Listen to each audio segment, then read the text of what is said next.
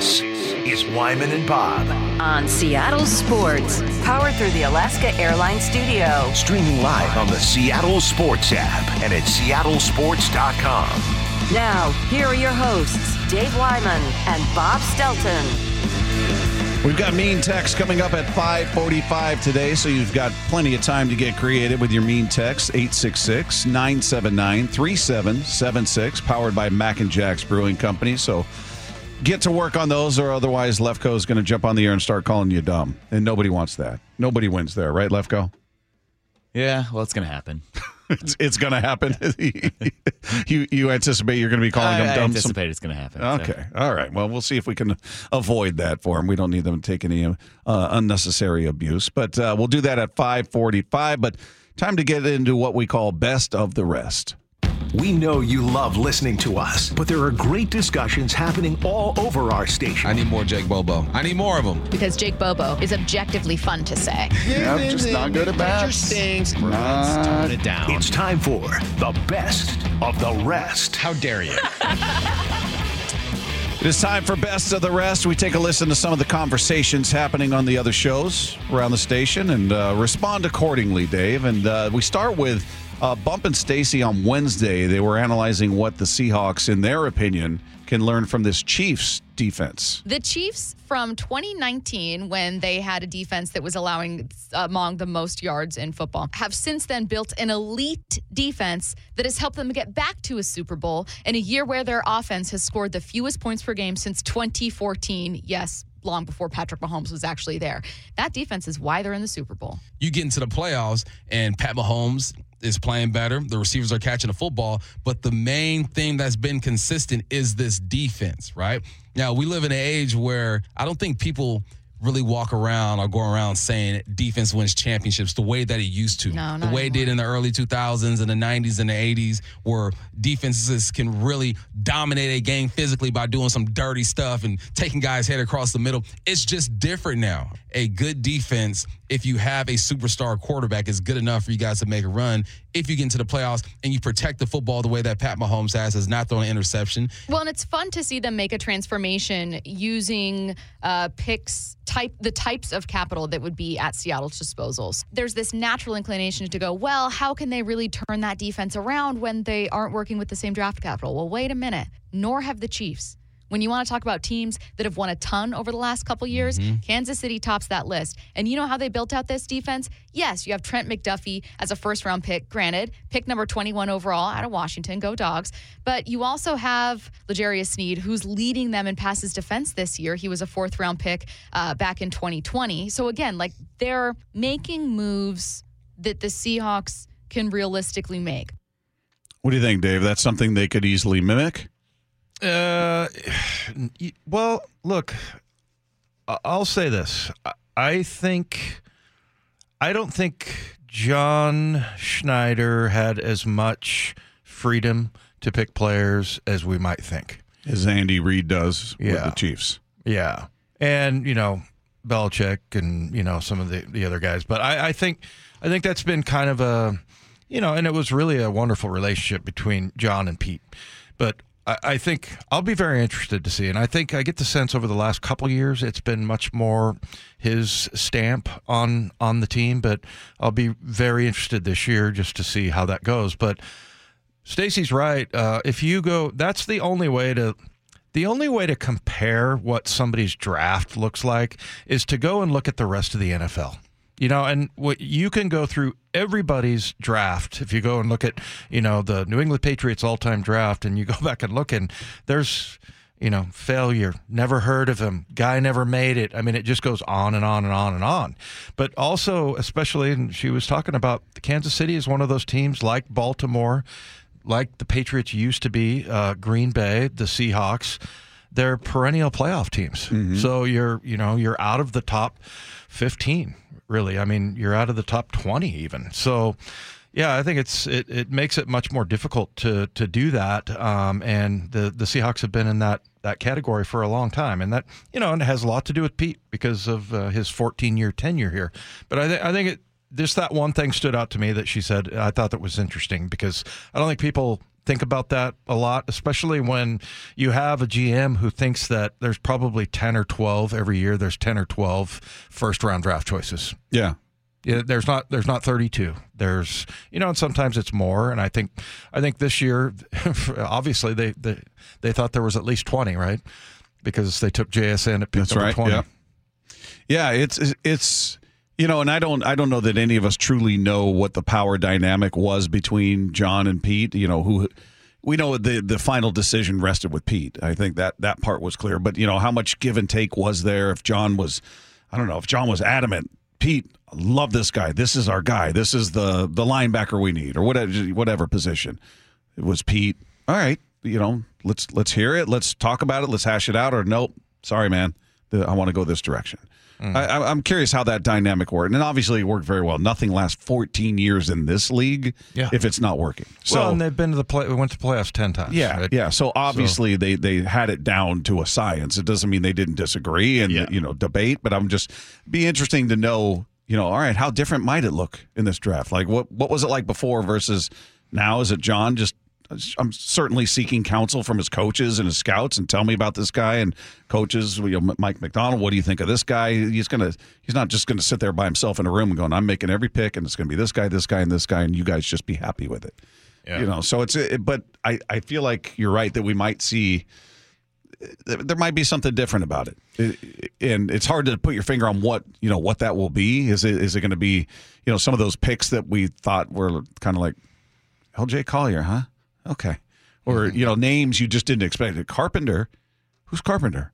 James Carpenter. His coach didn't know who he was. Yeah, you know no. there were those moments. You know, is that was that kind of a Pete thing? Was that a John thing? I don't know. Who's the other guy? Fetty. Germain Ifedi. Yeah, I thought I felt like those three guys that you just mentioned were all need. You Yeah. know, like uh we need we need a roster spot here, or we need to fill out our D line. Uh, yeah, so I, I, I, yeah, nobody knows, nobody knows, but it is it is interesting, you know, looking at it from the the perspective of what what Stacy was talking about. That you know you do have to take that into account, and and it's difficult, man, because you know the the, the draft punishes you, right? Yeah.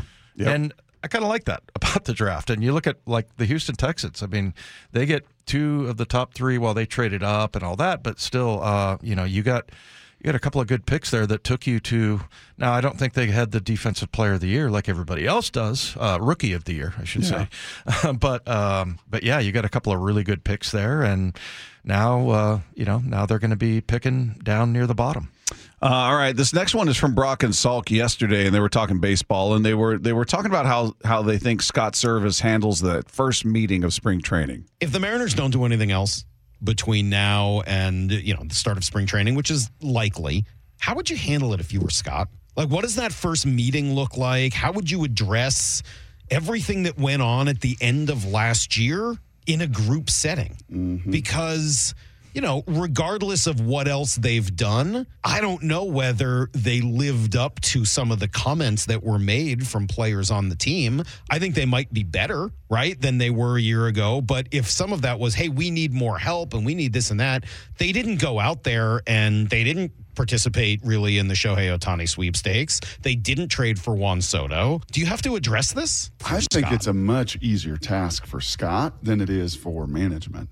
I think for a John Stanton, when he comes down to spring training and he's around, right, in in the ownership But I don't know that it matters to to an owner. They're just like, yeah, all right, whatever. The guys don't like me. I guess, I guess, but I think for a Scott, I think it's going to be that much easier mantra: find a way, and we're going to find a way. And if Mitch Haniger was a big deal for Jerry, and Jerry kind of even hinted at that when he joined us a couple weeks ago or whenever mm-hmm. that was, that yeah, man, he's, he's an important one for me because he wanted to be here. Right. He wanted to come back. When we kind of reached out and made this deal, we took the temperature, and you know, he's one of those guys, and we see the value of that with the other team in town. Right when Bobby Wagner goes away, when guys go away and they come back, it's like, hey, hey, boys, grass ain't always greener, man. Dave, it's an interesting question when you're thinking about it. Um, if you're Scott, though, do you do you even bring up what? Uh, do you even bring up last year? Do you do you say? oh, I know, kid, you- I kid. You're a very, very underrated as far as your invitations go. I'm joking. Uh, but in all seriousness, if do you, I guess you have to address it, right? Do you, do you have to go look look guys, I know you're you're you were voicing your displeasure with what this team did last year. Cal, JP, Logan, everybody supported that statement that Cal made. So do you have do you think you go in and acknowledge that or do you just say, "Hey guys, this is who we are. We're starting fresh. This is a team, you know, that's capable of doing a lot. If every one of you play to your potential and we're together and we're cohesive here, we're going to get to where we need to go. We can't worry about what did or didn't happen last year. This is about us in this room right now.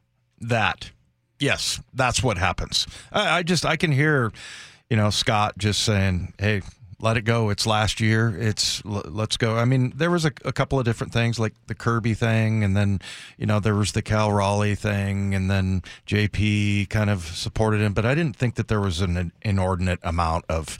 I mean, I thought when when Cal Raleigh came out at the end of the season and said that, I think almost everybody was like, somebody needed to say that. Yeah. I mean, I, I thought everybody backed him in there that, that was vocal. I mean, JP, Logan, Ty France, they all were like, yeah, yeah, he didn't say anything wrong. and and the fans too. I think oh, really Oh, yeah. appreciate. I mean, I think he cemented himself as you know one of the one of the best and most you know loved athletes in Seattle. Cal Raleigh did so.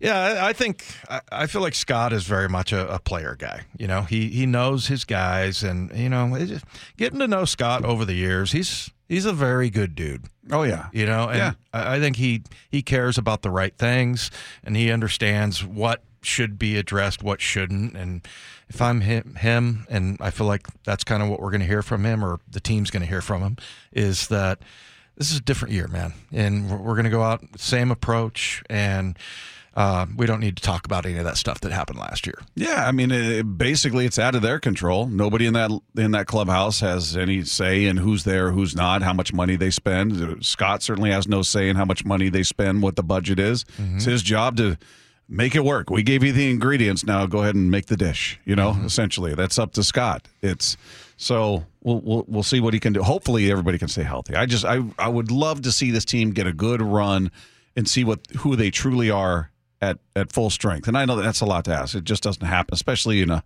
162 game season. But maybe just a good stretch. Like, what does it look like when Mitch Haniger's healthy, Mitch Garver's healthy, Luke Raley's healthy, Polanco's healthy? There's just a good stretch. What what are we what are we seeing here? You know, because I, I feel like invariably there's going to be those. Uh, well, Mitch is out for a couple of either of the Mitches are out for you know a five ten game stretch, or maybe you know Polanco's out for a few games. It's just part of how it goes, and especially with those guys. What do you think is a reasonable amount of time to, as far as your rotation goes? You know, and maybe you have six guys, but let, us say you have five guys. What's what's what should most MLB? What's normal as far as injuries? To uh, you know, it seems like one guy goes down, maybe another guy misses a month or two, or or three. Is that kind of characterize you know as far as injuries go? Because obviously the Mariners very lucky, not last year but the year Year before. before they didn't miss a start. Not a single one. No. You kind of knew something was going to happen. Oh, we we all talked about it. Like this is awesome, but this is not how it goes. This But, is just know- not how it goes. Well, and look, they they you know they missed uh, Robbie Ray. How many? How many did he? I'm trying to remember when that happened. It was fairly early on, right? Yeah, yeah, it was very early. It was Yeah, uh, so- I don't think it was 24 pitches James Paxton early. No, not that Uh, early. But uh, let me look at it now that you say that because I can't remember. I mean, it, he was just a non-factor almost out of the gate. It was like the third inning. was it the Right? third It inning? was somewhere Okay. in that. Oh, really? First three innings. Yeah, yeah, it was the first game, but it was. Uh, yeah, I knew he lasted longer than Paxton. Paxton, that will always stick with me. 24 pitches. Oh man, he he lasted twice as long. Oh, yeah, you got you almost got your money's worth last year. Yeah, that was that was rough, man. Yeah, I'm It sitting was there rough. going, uh, I think it was pretty early on. Well, it was the first game. Yeah, yeah. that's that's not good. um, but yeah, I mean, And then you lost Marco, and you, Yeah. yeah, and it's just you know, uh, who and uh, did, didn't Miller miss some time blister on his finger? Wasn't that? Yeah. was that Miller? Yeah, yeah. That was crazy because that derailed the uh, the good start against the Rays, then ultimately led to maybe rock bottom. Yeah. They got 15 runs put up on him on that Friday night. Yeah, He had like a perfect game going. Blister comes up and then No. Yeah. Yeah, yeah. So it's uh, yeah. Last year they they it, you know all the good karma they had the year before it all reverted back last year in terms of just availability and health. All right. So uh, moving on to the last one here. This one comes courtesy of Brock and Salk, and they were or, or excuse me, Bump and Stacy yesterday. They were talking about Jamal Adams, and that he's going to be a big topic. You know, it's going to be very interesting to see. But they were talking about whether there's a way for Adams to excel in the Seahawks defense with Mike Macdonald there. Can you make the case for keeping Jamal Adams because he can thrive in a Mike Macdonald defense? Brady Henderson joined us saying he doesn't really see a world where Jamal Adams is on the roster in his current contract. And yet, what has changed since then is you have this defensive mastermind and someone who has the potential to be a first team all pro defensive player. Bump, that is our challenge. And by us, I mean you. Jamal Adams, the last two seasons, he's only played in 10 games. Zero sacks in those 10 games, seven tackles for loss in those 10 games, and three quarterback hits. If you if you switch up the contract and, he, and you find a way to get him on the field, I think who he is at his best is perfect for what Mike Macdonald wants to do. You look at the safety play in the Baltimore Ravens defense last year. You got Hamilton, who played 80% of the snaps, strong safety. Geno Stone, another safety, 82% of the snaps. Then you have Brandon Stephens, another safety, 93% of the snaps. And then you have Marcus Williams, free safety, 54% of the snaps. You got 80, 82, and 93. He's going to play with three safeties out there. Now, last year, he gave a one touchdown to a tight end, and it was in the AFC Championship game to Travis Kelce. That's not what Jamal Adams does. He's not a guy who's going to cover the tight end and take him out the game, but he is a guy who can roll down in the box. So I'm just looking at the way they rotate their safeties, the way they match it with defenses. A healthy Jamal Adams can definitely be useful in this defense. The question is, is he going to be healthy? It's like the Mariners we just talked about. If Mitch Haniger and Mitch Garver and Polanco and all these guys can stay healthy, then you project to be this kind of team. Now you look at the defense of the Seahawks and say, well, if Jamal Adams can be healthy, and maybe he will with the extra time off and more healing, and maybe he can be closer to 100% this year. What do you think of that? He becomes a useful piece. He becomes a productive, impactful piece, maybe more as a linebacker, a guy playing up in the box, or you look at it and go, I just, it's not going to happen? The the only question I have is is he going to be healthy or not? That that's the only question. This guy can play. I don't care, and I'm not doing that just to uh, aggravate the texters because you know people are like, "Oh, he's a bum, and it didn't work out." And how can you say this? And they traded away all this. Well, when they traded away, they didn't know he's going to get hurt. Okay, let's just you know that should be the most obvious thing that you should realize. But you also should should take into account the fact that in 2020 he played his tail off, and he only played in 12 games in that that season, and that's was that back when we were still playing 16. Yeah. Yep. So. um yeah, he knock down passes. I mean, he's good at that, knocking passes Hands, down. face, whatever Not- he needs. Not great as far as interceptions go, but but if you go and look at like Minkah Fitzpatrick, who's a really good safety for for Pittsburgh, he has a ton of plays on the ball and interceptions, but yeah, I don't think he has a sack, and he's not one of those guys that's used that way. So I mean, those two are both safeties, but if you compare them, they're totally different players. Right. But um, if if Jamal Adams is healthy, he can be a huge part of this. And I, I couldn't, you know, if that's the case, I'm going to be like, I can't wait to see what they what they do with him. What Mike Macdonald does with uh, Jamal Adams. I They kind of have to, though, right? Don't they have to figure out a way to make him work? Just looking at the the dead cap number attached to him, it's not as easy as just going, just get him out of here, release him. Well, th- that's really punitive. That really crushes their salary cap. So Well, you- and you're not kind of only like, that- we got to find a way to make it work. Yeah, not only that, you got to get him on the field. I mean, look, Yeah. he just needs to be healthy. So, and I, what's the number if they, you know, if they cut him was uh, 20 injured? What was it, 21 million, something like that? Yeah. Twenty one, twenty three million 21, 23 million dollar dead cap. I'll have to go to So- Spotrac and check it out. But yeah, I mean, it's a big number. Yeah, it, and that, yeah, that's going to waste a lot of cap space for Yeah, you. they- it's going to make it a lot less flexible. They don't have the luxury of saying, ah, yeah, we got so much room under the cap, we can absorb this. No, you don't. But uh, you know, my way of thinking in this is just that um, if he is healthy, then I think he's going to be a tremendous asset. And I feel like the way he plays, Mike Macdonald's going to look at him and go, "That guy absolutely fits in my system. He's you know he's what we need. You know, and he he even could play linebacker. He, he becomes more of that type of player Yeah, where he's up in the box. I think so. I think I think absolutely he can. So you know, and look, we we had no problem putting Witherspoon up in the box. He was Yeah. taking on linemen. You know, uh, he's, he's a lot smaller than Jamal. yeah, Coby Bryant, same thing. I mean, and this guy's built like basically. He's built like a college linebacker, right? Yeah. He's he's 6'2", 215 pounds. Yeah. I mean, he, he can. I just the way the guy plays is exactly what you see from the Raven defense. They just fly around the field, and you know. But look, I, this that thigh injury that concerns me a lot. Like, if you ask me, I, I'm I'm not sure he makes it back this year. It, it sounds like that is that bad, hmm. and you know that's that's what worries me. But that's the only thing that worries me. Yeah. Only thing I, I I don't I don't have any hesitation about whether or not this guy can play. All right, coming up, we've got a lot more to discuss about the NFL honors, and we'll roll the tape on it. Coming up next with Wyman and Bob, this is Seattle Sports on 710. Let's roll the tape. Your in depth breakdown of the Seahawks from former linebacker Dave Wyman. Time to roll the tape here. Hit a couple of different topics. Let's start here, Dave. Christian McCaffrey. Does winning the Offensive Player of the Year, which he did last night, change anything for the future of the running back position? Yeah, I thought maybe that would be the case. I'm looking at Christian McCaffrey's um, numbers from early on. Like he signed the big deal in Carolina after being a Pro Bowler, played in 10 games. 10 games in 2 years. And then, you know, he he played a little bit with uh, with Carolina before he got traded, but I'm I'm looking at the the over the history of the award, and there's been a fair number of running backs. You know, Derrick Henry in 2020, uh, Michael Thomas in 2019, Todd Gurley in 2017, uh, DeMarco Murray back in 14. So you look at that's I think it's like six out of the last 12 are running backs, uh, the MVPs. And I think if it hasn't, if that hasn't had an effect on what running backs are getting paid now, it's it's probably not going to. I mean, maybe this one time Christian McCaffrey, but I was like, hey, that might be a big case. But then you go back and look at history and go, well, obviously it's.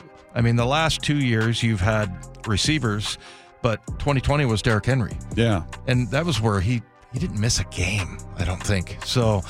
Yeah, just um, it, it's mystifying to me. I guess it's just something to think about. I don't really have an answer for it, other than you running backs. If you just look at their their health and their history, they break down. It's very few. I mean, the the ones that we talk about all the time, because there's there's lots of guys that you you look at their um, you look at their careers and see like they're they're relatively healthy. I mean, most other positions, but when you look at, at running backs, just not the case. So, And some are the slow decline, right? You see like the yards per carry average just kind of each year dip more Yeah. and more and more. They become less impactful. Some that's a very steep drop. They're Right. at the top, and then all of a sudden, wait, what happened to that guy? right. What happened to Priest Holmes? Where'd he go? Mhm. Where did you know? Yeah, Yeah, and ultimately, uh, GMs and coaches are just not going to want to. They're going to say, "Hey, let's do it by a platoon type of deal. Let's get." And the Seahawks have the makings of that, and they have two young guys that I think uh, are on the verge. Uh, did you see, by the way, Charbonnet had an angry run last night? He was there with either his wife or his girlfriend because you know they were panning the crowd, and I'm like, I don't see any Seahawks. Oh. There's Zach Charbonnet, and so one of the you missed this part, which I I missed everything but the MVP day. Yeah. that's the only thing I saw. I was going to say the who's the clown from um, NFL Network that does the angry run, the guy that you don't like. Or Oh, that's uh, on, what, uh, what- what's that Kyle guy? Brandt, Yeah, Yeah, yeah. who you talk about a, a lot for not liking. who? Kyle Brandt. Who me? Yeah. No, I don't mind him. Oh, okay. Dave likes him. I don't. Oh, okay. I thought you didn't Yeah. like him at first. Yeah. You never hear me talk about him, Lefko. Yeah, that's right. I, you're not listening. but uh, yeah, that they had uh, the one where it was actually he steps out of bounds before he goes into the into the end zone, but he actually bowls somebody over, and Okay. uh, yeah, so it was nice seeing him there. But um, but yeah, I think they have two young guys that you know are going to be on their rookie contract for a while, but I I don't think that that's going to change for running backs. And you know what? It sucks. It really does for them. They're they're not getting what they what I think that the value that they bring, but that's it. Obviously that's the market, and I don't think Christian McCaffrey getting the uh, MVP offensively is going to be anything that's going to change it. All right. So, which awards from the NFL honors do you disagree with most? I think I think the one this year is it's somewhere. It's obviously um, it has to do with Devin Witherspoon. You know, I at least if he finished second, right? I mean, that, Fourth, Dave. Fourth. The, the other one I was on, uh, the other one I, I really disagreed with was the um, the moment of the year, and I just The CeeDee Lamb one. yeah, CeeDee Lamb won that one. There was actually another couple plays. The punt return for the Jets when the very first game when Aaron Rodgers blows out his calf, um, and then Kyle, who's the the safety for um, for the the Ravens. Keep wanting to say Kyle Tucker, but anyway, he jumps up, knocks the the ball and uh, down, catches it, scores a touchdown. That was pretty good. But why wasn't it even in there? It wasn't even a candidate for Devin Witherspoon. His return of Mike says 97. I thought it was 87 yards, 97 yard touchdown He's return. 10 yards better than we imagined. Yeah. And not only that, if you watch that return, he cuts it all the way back. You know what's kind of funny is when he cuts it back, he changes the ball to the outside arm when he cuts mm-hmm. back. And then he was doing this weird, like, waving thing with his right arm to kind of get him on track, you know? I just thought it was such a dynamic play. And for a rookie, and the second he got it, it was like somebody shot electricity into his butt. He just was took off like he was on fire, man. And yeah, that one I think is probably the one that bothered me the most. That they didn't even have him in there. He wasn't even he wasn't even close. I mean, at least in the other one, he, you know, was what fourth. I, Yeah. I think, but Fourth. to me, Boy, that uh, annoys me. One of those two, I think, is the most, and I think a little bit more outrage maybe this year than last year, just because this guy is really good. Riq Woolen was kind of a real surprise. Yeah, we didn't fifth know. rounder out of nowhere. Yeah, so that's He was fifth- Kobie Turner. yeah, exactly. And that's a fifth rounder. This is the number five pick. And, you know, I know that uh, the linebacker from, from Houston had, you know, he had probably, you know, he was picked higher and probably a lot Anderson. more reputation. Will Anderson, which obviously he. What, two two spots higher, right? He was number three. I Yeah. think they went Stroud, Anderson. Yes, exactly. So, yeah, back to back. But, in, and also you look at the, the number of snaps, it just doesn't, to me, it doesn't add up. All right, we touched on this earlier. Why is the notion of fixing an NFL game, much less a season, so pathetically absurd? I think that what you have here is not people necessarily that hate football, but they don't know enough about football and they see that Super Bowl is su- the Super Bowl is such a huge event and they want to be part of it and so I, every magazine or TV station or whatever is sending their reporters and a lot of them might not know and I, I compared it earlier to the the gal that was asking uh, Tampa, the Tampa Bay coaches, um, what how you going to handle the cold in an indoor stadium. She didn't really know any better. What would you have to do to fix a game in the NFL? We're taking the, the officials out of it, right? I mean, they. That it, it couldn't be because they're getting scrutinized and they're getting calls overturned. You know, if they do something that's so egregious, uh, it's going to be noticed by the NFL. Yeah, you got multiple cameras, every angle, everything. Yeah. And especially, you know, in the playoff games, and I don't know if they're talking about the entire season, which would be even more difficult. Uh, but yeah, it, they have more cameras on these playoff because you, you talk to some of the people like Mark Schlereth, you know, those regular season games. I'm just throwing a number out there. I think it's like six or seven cameras that they have, but like at the Super Bowl, there's like 12 or 15. You know, uh, every. Jeez, I thought it was even more than that. it could be. Yeah, I'm, I'm just throwing numbers out there, but I'm just it's like twice as much. So there's there's that, and and then also just why does the NFL need more money? The NFL really doesn't need that much more money. They, I know that I joke about them taking over the world, starting their own government and things like that, but their um, own country. Yeah, but um, yes, this is NFL land. Yeah, And Presi- then- President Roger Goodell. in, in order to get in, you have to choose a team that you're affiliated yeah. with. Yeah, and that'll be the state you live in or Yeah. something. That'll be yeah. It, it's it's oh man, it's madness. This is a a behemoth. I mean, it's it's you know people have been predicting the demise of the NFL. They're just getting too bloated and hogs get slaughtered, whatever that saying is, and they just keep growing. Ratings get bigger, attendance keeps growing, Yeah. interest keeps growing. No matter what they do, it's big. right. It's just. I Well, and, and I've heard people say, you know, trees don't grow to the sky. Well- yes, yes, they do. This, this one's uh, the Magic Beanstalk. Jack and the Magic Yeah. Beanstalk is what the NFL is because it's growing. It's it's unbelievable what what this league has been and how they continue just to get bigger and bigger and bigger. And the the idea they would risk that for a team because Yeah. they want to make some sort of political statement. Use your head, man. Stop it. Well, and especially, Stop. I think, uh, especially if you are trying to say that uh, that you know that that's the one thing that would kill the NFL. We talked about what would kill it if, is if somebody died on the field. Um, you know what could possibly hurt their reputation, and it would be that. It would yeah, be if the games were rigged. if it was rigged. Oh, and- yeah. and they they threw a game. Absolutely. Yeah. And so why would you do that? Why would you take down the integrity of that just for, you know, Yeah, they're not going to kill the golden goose for any team, Right. any individual player, any individual message. No, no, no. There's way, way too much at stake there. It's funny that professional NFL player Dave Wyman is the one railing against this, though. Isn't that just what you would want us to think, Dave? you think it's misdirection on his part? oh that I'm. I think fi- Dave's an agent. Oh, you think I'm fixing? I'm I'm in on the fix. Yeah, you, you're employed by the NFL to tell everybody there's no way, there's no way. You're running counterintelligence on this. You're trying to distract us from the truth. What would I do to throw the game? Intercept Dan Marino and then get tackled by him. Yeah, I don't think that's really that funny, Mike. Because normally someone should have been able to take it back all the way and not get tackled Oh. by a oh. quarterback. I'm All just you know what? Everybody, send your mean texts into Mike Lefko. Direct them at Mike uh. Lefko. 866 979 3776, powered by Mac and Jack's Brewing Company. We'll do that in about an hour from now. But coming up, we're going to hear a little bit more about the Seahawks' new defensive coordinator, Aden Durde, when we sweep the dial. That is coming up next with Wyman and Bob. This is Seattle Sports on 710. Scanning the airwaves for the most interesting and entertaining stories of the day. Sweeping the dial.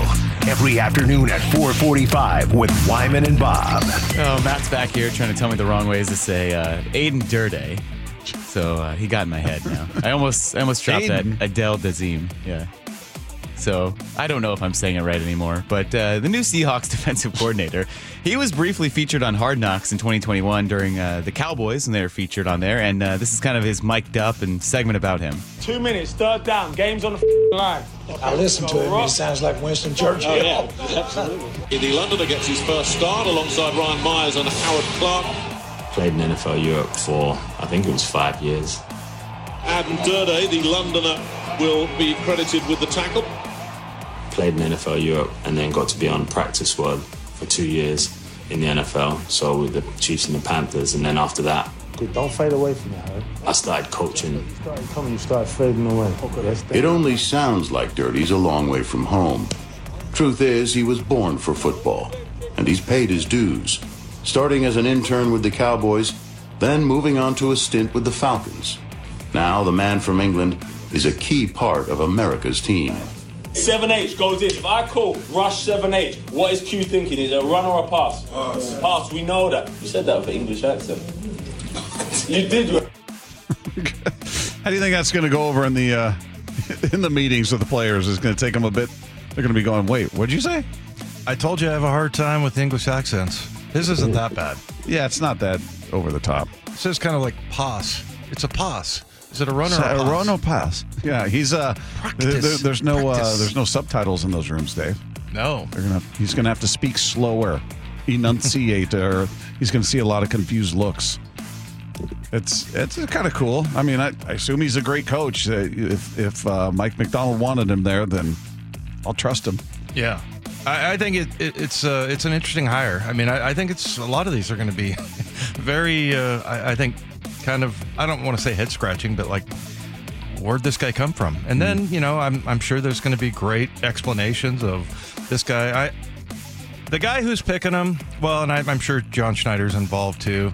I sure was impressed with with Macdonald and and what he said and how he talked about installing defenses and you know what would he say something about pushing the edge or he had some phrase that you know talked about mastering the defense and then layering in all of the different complexities uh, slowly as you get it. I mean, I just feel like this guy says all the right things. So hopefully he's hiring guys that are like minded.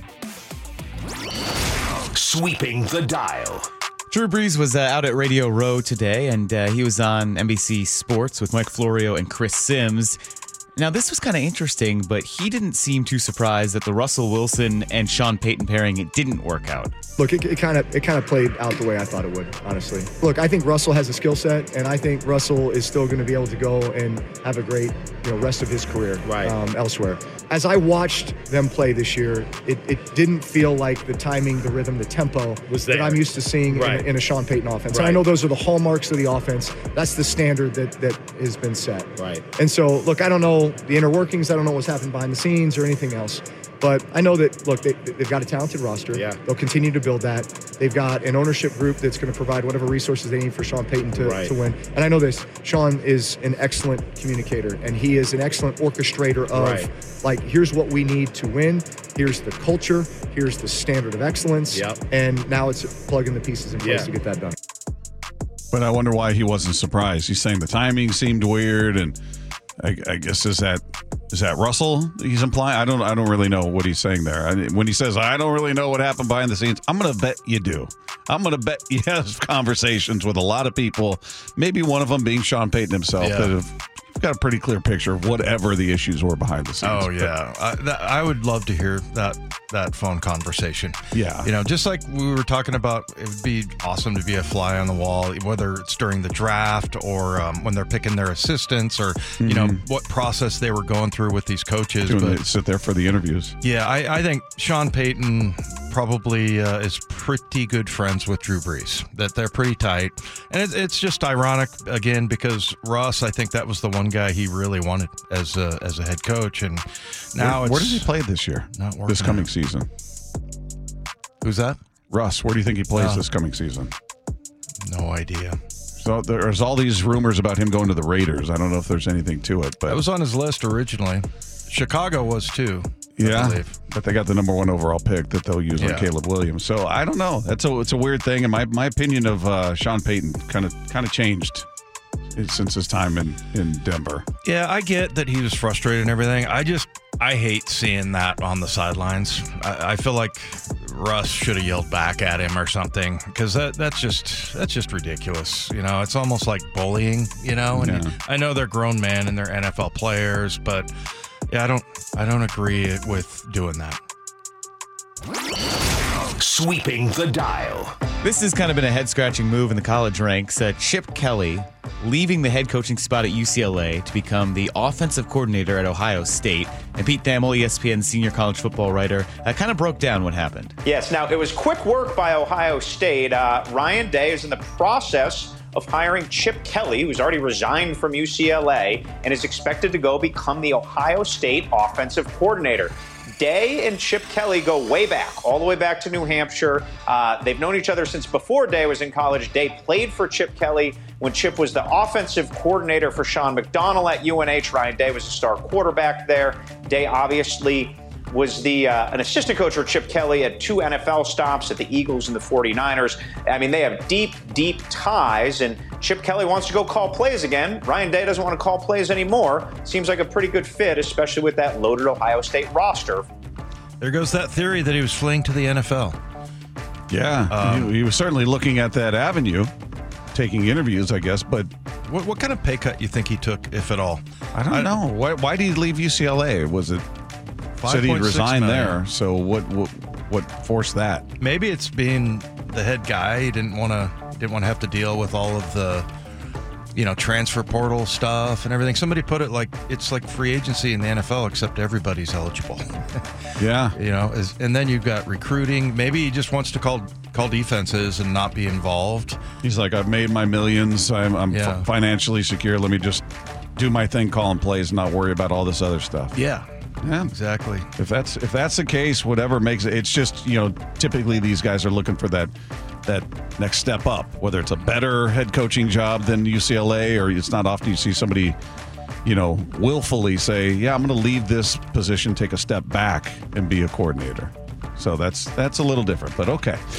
Sweeping the dial is powered by Seattle University men's basketball. There is much more than just the game when it comes to the Super Bowl. We'll get into some of the uh, some of the uh, prop bets, get some off the cuff predictions. It's all coming up with Wyman and Bob. This is Seattle Sports on 710.